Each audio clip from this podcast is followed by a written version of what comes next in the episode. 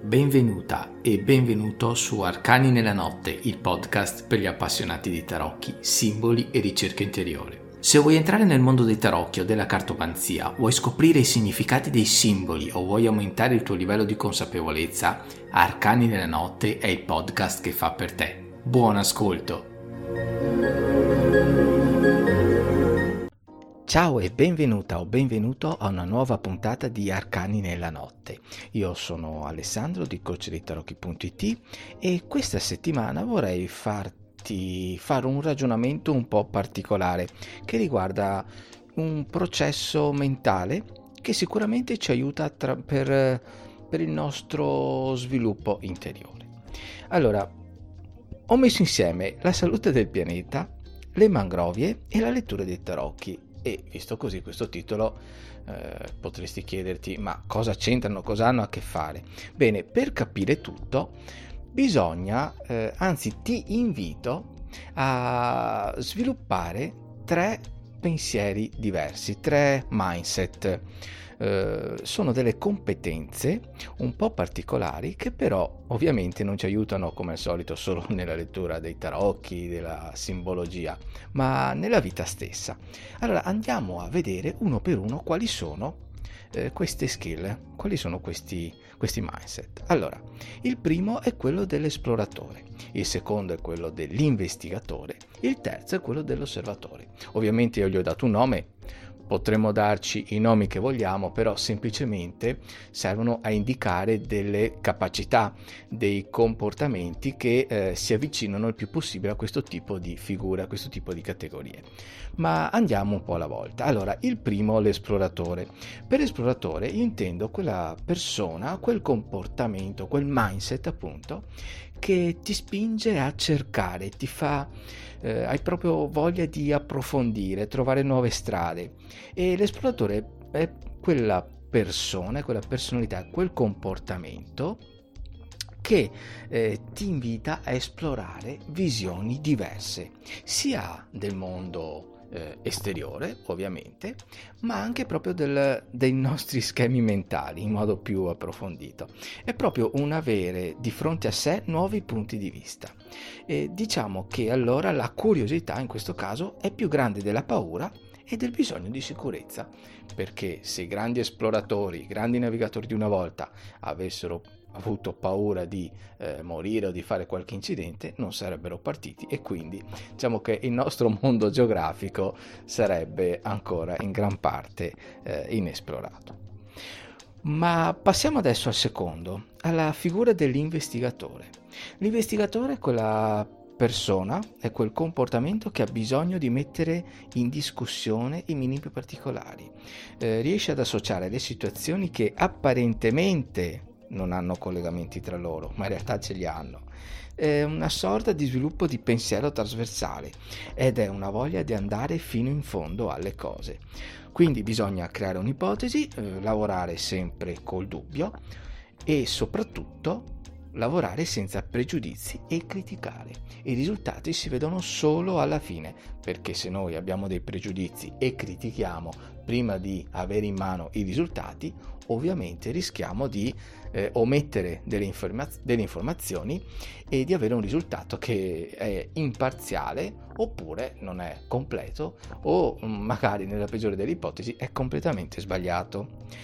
Terza, osservatore. L'osservatore qual è?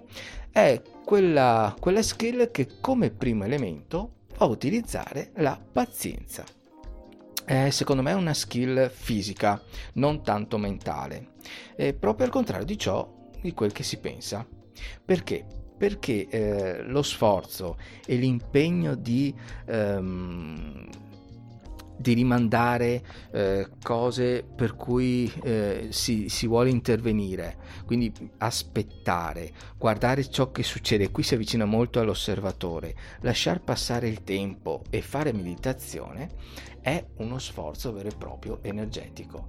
La meditazione è vero che sviluppa una capacità cerebrale di un certo tipo, ma avviene attraverso le posizioni del corpo, quindi è una skill fisica. Ok? un tarologo e un cartomante, per dire, che non fanno meditazioni, sono alla pari di uno sportivo che non si allena.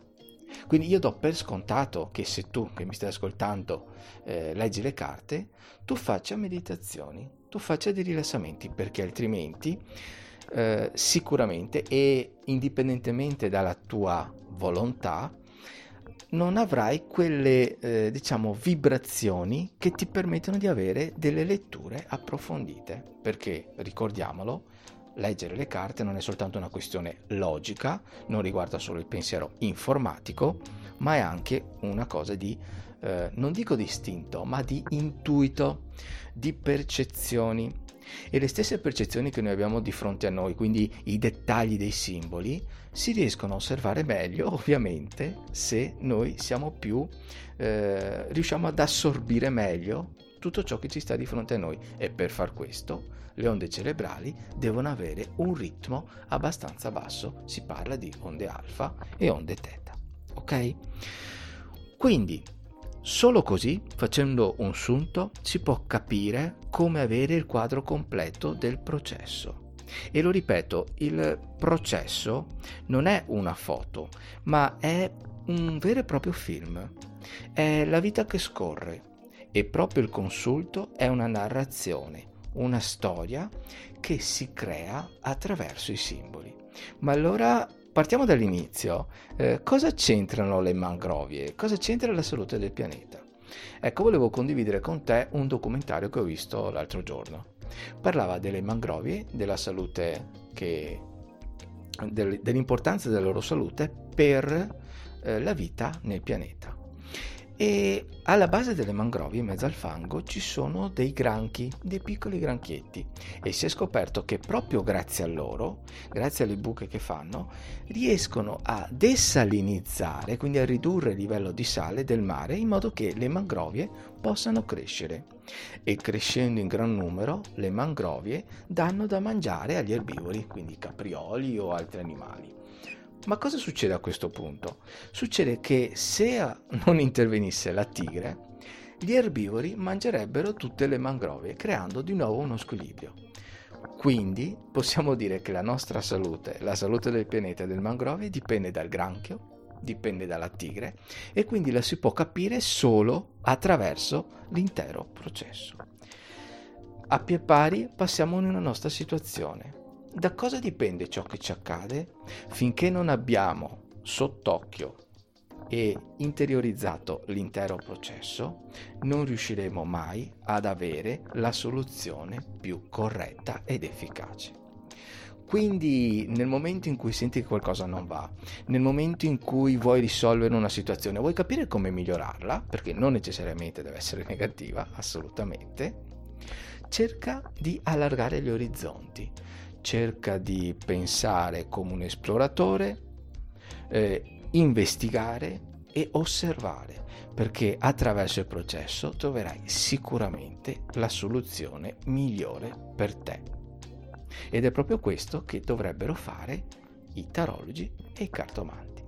Bene, per oggi è tutto, io ti saluto, ti invito ad ascoltare i prossimi interventi di Arcani nella notte e se lo desideri ti invito anche a visitare coachdeitarocchi.it con il suo percorso gratuito cartomante digitale che aiuta le persone che vogliono diventare, che vogliono lavorare nel mondo dei tarocchi e della cartomanzia attraverso il business, ma a breve, ovviamente in base a quando ascolterai questo podcast, ci saranno anche eh, percorsi di formazione per chi eh, si fa leggere le carte, quindi un percorso di consapevolezza e anche delle letture. Ok? Bene, per oggi è tutto e noi ci sentiamo alla prossima settimana. Buon ascolto, ciao! Buonasera a tutti, eccoci con il consueto appuntamento con i cristalli. E come sempre, prima di introdurvi la pietra di cui parleremo questa sera, volevo fare una, un piccolo cappello un po' su quello e su come vengono estratte le pietre o come si pensava dovessero essere estratte. E c'è una frase che mi lega molto al mondo dei minerali e che secondo me è anche molto attuale con le paure che viviamo ora. Ed è quella del poeta e mistico persiano Jalal al-Din Rumi, che dice così: Morì come minerale e divenni una pianta, morì come pianta e divenni animale, morì come animale e fui uomo. Perché dovrei temere? Questa è una frase che mi piace moltissimo, soprattutto perché mi rimanda proprio a, um, all'energia della non paura, di non aver timore di nulla e di imparare appunto anche dai cristalli a mm, lasciare andare tutto ciò che eh, è veramente superficiale, non ci aiuta e non ci guarisce. Innanzitutto mm, parliamo di come avrebbero o come un tempo venivano estratti i, i cristalli è diffusa l'idea che le pietre destinate a un, un utilizzo cristalloterapico dovrebbero essere estratte a mano e non in altri modi, come pre- ad esempio per esplosione della roccia. E sicuramente più le pietre sono maneggiate con amore, più questo sentimento viene trasmesso a chi entra in contatto con loro. Tuttavia le gemme giungono a noi con un'energia speciale e meravigliosa, destinata comunque a sostenerci. Il momento in cui affiorano alla luce del sole è per loro inevitabile causa di stress, un po' come una nascita, ma si tratta di un processo obbligato, comparabile proprio, come dicevo, a quella della nascita di un bambino. Già durante la loro fase evolutiva quando loro si trovavano nel grembo della terra, le gemme hanno subito delle forti pressioni e anche a volte delle temperature estreme. Quindi l'esplosione della roccia può sembrarci di grande impatto, ma potrebbe essere paragonata ad esempio a un taglio cesareo, mentre l'estrazione a mano può simboleggiare il parto naturale. Si tratta in ogni caso di mezzi necessari per venire alla luce. È nostra responsabilità poi aprire il cuore all'accettazione e all'accoglienza di qualsiasi pietra.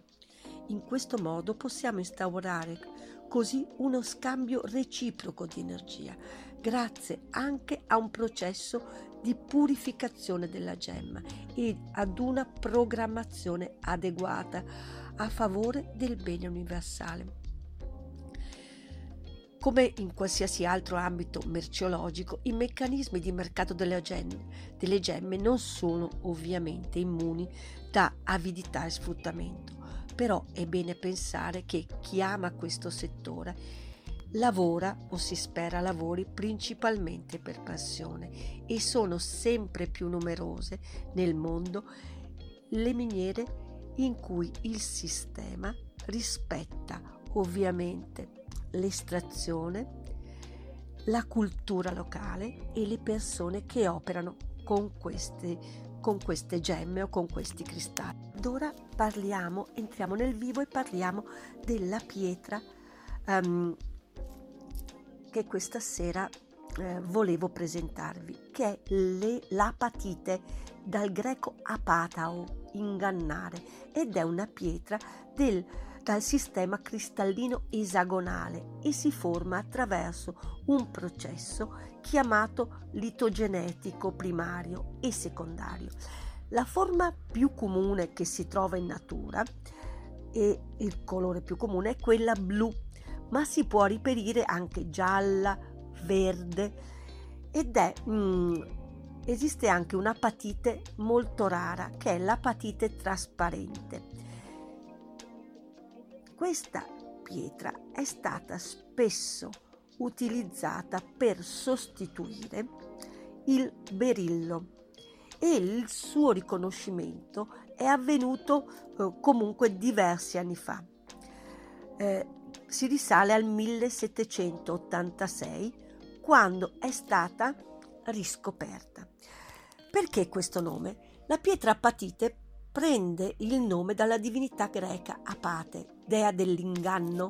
Nella mitologia greca Apate, figlia della notte, personificava l'inganno e l'illusione e secondo la tradizione era uno dei mali sconosciuti all'umanità fino all'apertura del vaso di Pandora, dal quale fuoriuscì insieme agli altri mali del mondo. Il suo nome ovviamente è evocativo e deriva appunto da questa parola apateo, cioè ingannare, e questo proprio per la confusione storica che questa gemma ha avuto con altre pietre preziose a causa della sua ampia gamma di colori.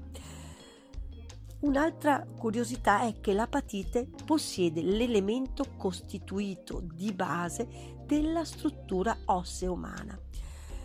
Si tratta di una pietra considerata una potente fonte di ispirazione emozionale perché è in grado di sviluppare le abilità psichiche e sintonizza delicatamente con il proprio livello spirituale. L'apatite inoltre può contribuire al raggiungimento di stati profondi di meditazione e se usata con altre pietre e cristalli può in modo molto rapido facilitare i risultati desiderati e potenziarne gli obiettivi. L'apatite può essere utilizzata anche per la pulizia energetica degli ambienti dove viviamo o dove soggiorniamo più spesso. Collocata davanti ad esempio alle finestre e vicino alla porta d'ingresso, può aiutare a convogliare meglio il fluire di energie positive e a migliorare notevolmente l'ambiente circostante. Questa è un'ottima pietra per regolare anche i tempi di sonno e di riposo ed è anche la pietra di beneficio per tutti quelli che sono in contatto con la natura perché riesce ad infondere energie curative che provengono dalla natura stessa. Allora, il nome apatite indica comunque un gruppo di minerali dalla composizione chimica simile e, dalla, e ha un'ampia distribuzione. Ehm, è una pietra che non è né troppo scura e né troppo chiara, ma brilla di colori intensi con una lucentezza ben equilibrata. Inoltre la sua blu, eh, brillantezza è influenzata da vari fattori come le dimensioni, la purezza, la saturazione del colore e la qualità delle sue sfaccettature. L'apatite appartiene a un gruppo di minerali che vengono chiamati allocromatici, ossia eterocolorati. Sono degli elementi estranei alla struttura cristallina e, co- eh, e in questa pietra, che in questa pietra non ci sono, apportandone determinate colorazioni. Quindi allo stato puro l'apatite, come tutte le gemme allocromatiche, sarebbe incolore, ma diviene colorata a seconda degli elementi presenti, che possono essere dal verde al giallo al blu o anche al verde giallo. L'apatite è collegata al terzo chakra ed è adatta a tutte quelle persone che non dimenticano mai l'obiettivo e cercano a tutti i costi di raggiungerlo, superando le difficoltà.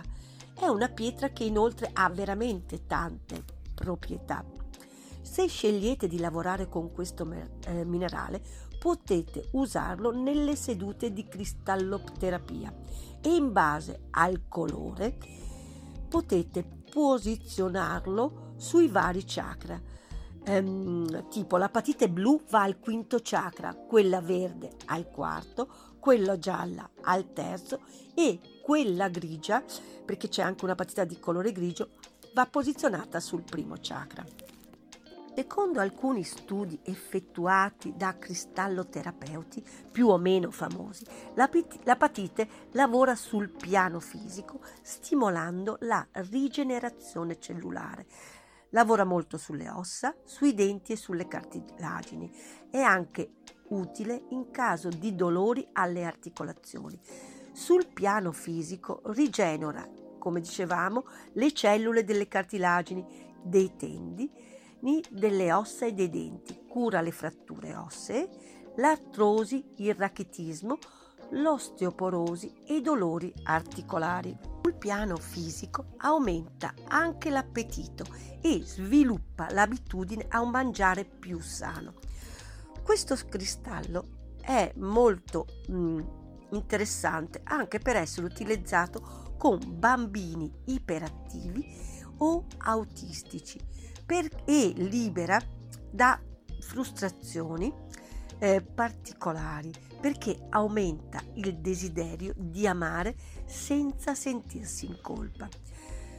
Eh, come possiamo utilizzarla? Si può uh, indossare anche montata su orecchini o incastonata in un anello da portare ehm, soprattutto al pollice L'importante è che sia a diretto contatto del corpo perché è in grado di riequilibrare i chakra ed eliminare i blocchi energetici. Questa pietra è indicata anche per le persone che hanno una negatività intrinseca nella propria relazione con la vita. Da un punto di vista spirituale, infatti, l'apatite favorisce l'apertura verso il prossimo se si è persone che hanno difficoltà a socializzare, è bene indossare un'apatite blu a contatto col chakra della gola perché stimola l'est- l'estroversione e lo fa in modo delicato in base alle proprie inclinazioni che ancora non sono emerse. Questa pietra è consigliata anche per l'esaurimento psicologico da affaticamento o da eccesso di attività perché combatte l'apatia e le depressioni e allevia i dispiaceri. Nei momenti di certezza, dove la tentazione di restare immobili è più forte e si tende a subire inve- eh, gli eventi invece che viverli, l'apatite è una pietra adattissima per aiutare a fare il cambio, il cambio proprio di, mm, di energia perché dà vitalità ed è d'aiuto proprio nei casi di depressione causati da un periodo di iperattività che ha sfiancato, quindi ci troviamo dall'altra parte completamente scarichi. Può essere utile anche per mantenere la calma in situazioni che fanno perdere facilmente la pazienza.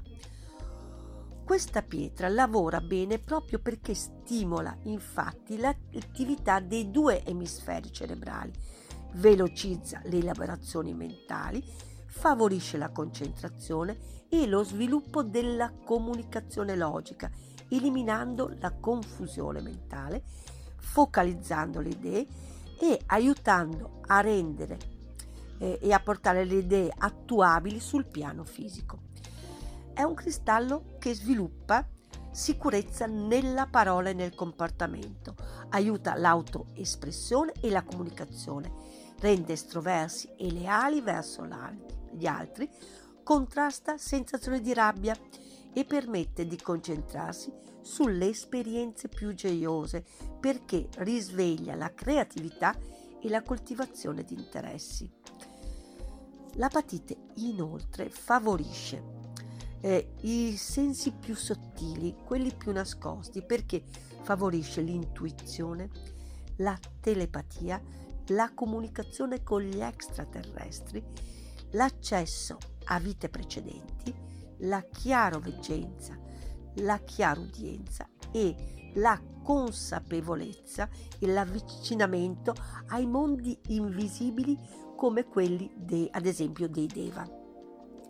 Come possiamo utilizzare l'apatite. L'apatite possiamo usarla ovviamente durante i trattamenti di cristalloterapia, perciò possiamo usare l'apatite ehm, per eliminare eventuali blocchi energetici dai chakra e dall'aura delle persone, sia nostra che delle persone che trattiamo. Poi la possiamo tenere a contatto con il corpo, specialmente se desideriamo intervenire sul piano fisico e su quello mentale e poi, come dicevamo, possiamo usarla nella pratica meditativa soprattutto quando dobbiamo ricaricarci do- dopo un grande dispa- dispendio di energie fisiche e possiamo, le possiamo utilizzare per i diversi colori. Quindi, ad esempio, se utilizziamo l'apatite color porpora, sappiamo che è adatta appunto alla meditazione e al lavoro interiore perché apporta pace e armonia, stimola tutti i livelli di percezione, incoraggia il lavoro interiore e soprattutto ci porta a uno stato di armonia e di pace. Se invece vogliamo utilizzare il colore giallo, noi sappiamo che questa è adatta al plesso solare, sia al plesso solare che al chakra del terzo occhio, perché aumenta la forza di volontà, rende più estroversi, più ottimisti, più dinamici e stimola soprattutto l'appetito. Se utilizziamo invece l'apatite verde, sappiamo che in questo caso noi abbiamo voglia di vitalità e socievolezza, perché la pietra, la patite di questo colore, ha un'azione ricostituente e disintossicante e anche in questo caso è utile eh, proprio se siamo reduci da forti esaurimenti. Non si conoscono precauzioni o controindicazioni riguardo all'apatite e si combina bene eh, con l'ossidiana, con l'unachite e con la pietra di luna, soprattutto per l'osteoporosi, con quest'ultima soprattutto per l'osteoporosi derivata da squilibri ormonali. Riguardo alla sua pulizia e alla sua ricarica, allora è bene detergerla sotto l'acqua corrente una volta alla settimana quando l'utilizziamo e poi possiamo ricaricarla posizionandola sopra un cristallo di quarzo. Riguardo ai luoghi di estrazione, l'apatite è un minerale che si trova in diversi paesi, anche se è piuttosto rara da reperire in gioielleria. I suoi i giacimenti più importanti si trovano in Brasile, in Madagascar e in Messico, ma alcuni esemplari sono stati estratti anche in Canada e in Russia. Nel 1995 sono state trovate delle miniere in, anche ehm, in Messico e in, qui abbiamo trovato delle apatiti particolari dalle tonalità blu neon molto simili ai colori della tormalina paraiba e da quel giorno ehm, questa gemma, l'apatite, è diventata una vera e propria celebrità. Ecco, questa è un po' eh, la storia dell'apatite, di questa pietra particolare che poi alla vista è veramente molto bella e mm, lasciandovi con queste immagini, con questa pietra che adesso è divenuta una celebrità, vi do appuntamento alla prossima settimana, auguro a tutti un, um, un ottimo, eh, un'ottima serata e un proseguo di trasmissione. Arrivederci e buona serata a tutti. Buonasera a tutti amici di Arcani nella notte, sono Fabio dalla libreria esoterica Il Sigillo. Eh, un saluto a tutti gli altri partecipanti del podcast ideato da Alessandro che ringrazio come al solito.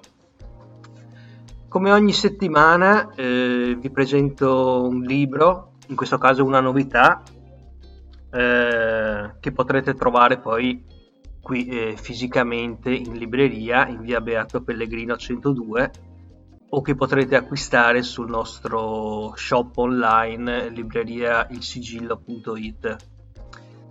Il libro di questa sera, il consiglio di lettura di questa sera, si intitola Lo sciamano di nome Ulisse di Leonardo Maggini, le radici preistoriche del poema omerico, edito da Effigi. Un libro che è strutturato in tre parti e che è molto originale come tematiche perché eh, esamina il, il, poema omerico, il protagonista del, poema, del famoso poema omerico, dal punto di vista eh, delle connessioni che possono essere trovate con eh, lo sciamanismo, ossia quella, quell'insieme di pratiche magiche e spirituali che sono comuni eh, all'intera umanità, al, a, a, tutti i popoli della Terra, e sui quali, eh, sul quale eh, ad esempio Mircea Eliade ha scritto un, eh, un saggio eh, molto vasto e molto eh, specializzato intitolato Lo sciamanismo e le tecniche dell'estasi. Ulisse come sciamano, una tematica che per l'appunto non era ancora mai stata eh, esaminata. E mm, come dicevo strutturato in tre parti. Eh, il primo libro dell'Odissea eh, la casa Telemaco eh, Calipso Naui, Na, Nausicaa Alcinoo eh, rappresentano il ritorno sulla terra dello sciamano. Quindi tutta la prima parte dell'Odissea eh, ripercorre metaforicamente eh, il ritorno a casa dello sciamano eh, in seguito alla visione che lo conduce, eh, che lo conduce verso l'altrove, verso eh, quelle terre metafisiche eh, in cui va a costituirsi il suo nuovo ruolo all'interno di una società in questo caso preistorica. Poi naturalmente abbiamo il viaggio negli inferi che ogni sciamano deve compiere eh, al fine di curare spiritualmente il suo, il suo clan, la sua tribù. E Ulisse ovviamente lo compie, lo compie in 13 tappe eh, costituite dai eh, vari approdi eh, presenti nell'Odissea. Polifemo, Eolo, i Lestrigoni, Circe naturalmente e il viaggio nell'anima nell'Ade, l'inferno eh, secondo i greci. Abbiamo poi le sirene, le lupi erranti eh, e naturalmente Scilla e Cariddi, eh, l'affrontare i mostri eh, in un oceano misterioso che conduce lo sciamano a um, acquisire quei poteri sovrannaturali che gli servono per eh, trasportare poi questa, eh, questa, nuova conoscenza all'interno eh, del suo popolo. La trance e il labirinto e naturalmente poi c'è la grotta e la rinascita tematiche eh, tradizionali e, e, iniziatiche. La grotta, come abbiamo già eh, affermato in, in, altri, in, altri, incontri, è il, il luogo iniziatico per, per, eccellenza, quello dove accadano le, i grandi misteri dell'antichità, nel quale anche Ulisse deve penetrare per acquisire quei poteri che poi eh, lo condurranno a una nuova visione del suo tempo e, e, e dell'epoca classica in generale. Quindi Omero eh, fa sì che il suo eroe compia tutti i passaggi che lo sciamano eh, tradizionalmente deve attraversare. Infine la terza parte del libro è dedicata all'ascesa al cielo tutti gli sciamani, dopo essere discesi negli inferi, devono scendere anche al cielo, perché noi sappiamo che per gli antichi i tre mondi sono collegati, tre mondi e tre parti di questo libro sono collegati dall'albero sacro, quindi abbiamo le radici che affondano negli inferi, eh, un, um, una parte mediana costituita dalla realtà quotidiana eh, in questo caso eh, simboleggiata da Itaca, e infine l'ascesa al cielo con eh, i sette gradini eh, che eh, si elevano tra le fronde del, dell'albero sacro. Quindi tre parti per tre mondi che Ulisse, in cui Ulisse viaggia all'interno dell'Odissea.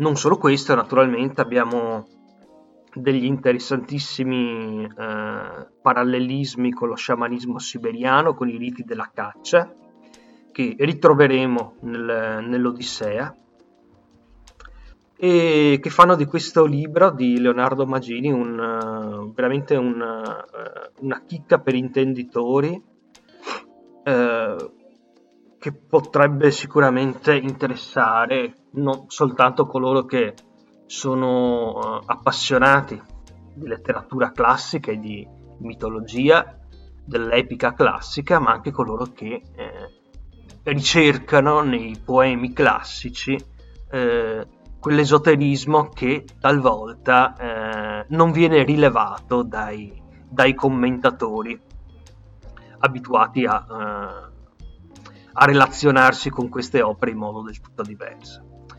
Bene, io per questa sera vi saluto, vi ricordo ancora il titolo del libro, Lo sciamano di nome Ulisse di Leonardo Maggini, Le radici preistoriche del poema omerico, edito da Effici qui alla libreria esoterica Il Sigillo per voi. Vi auguro una buona serata, un saluto a tutti e grazie per l'ascolto.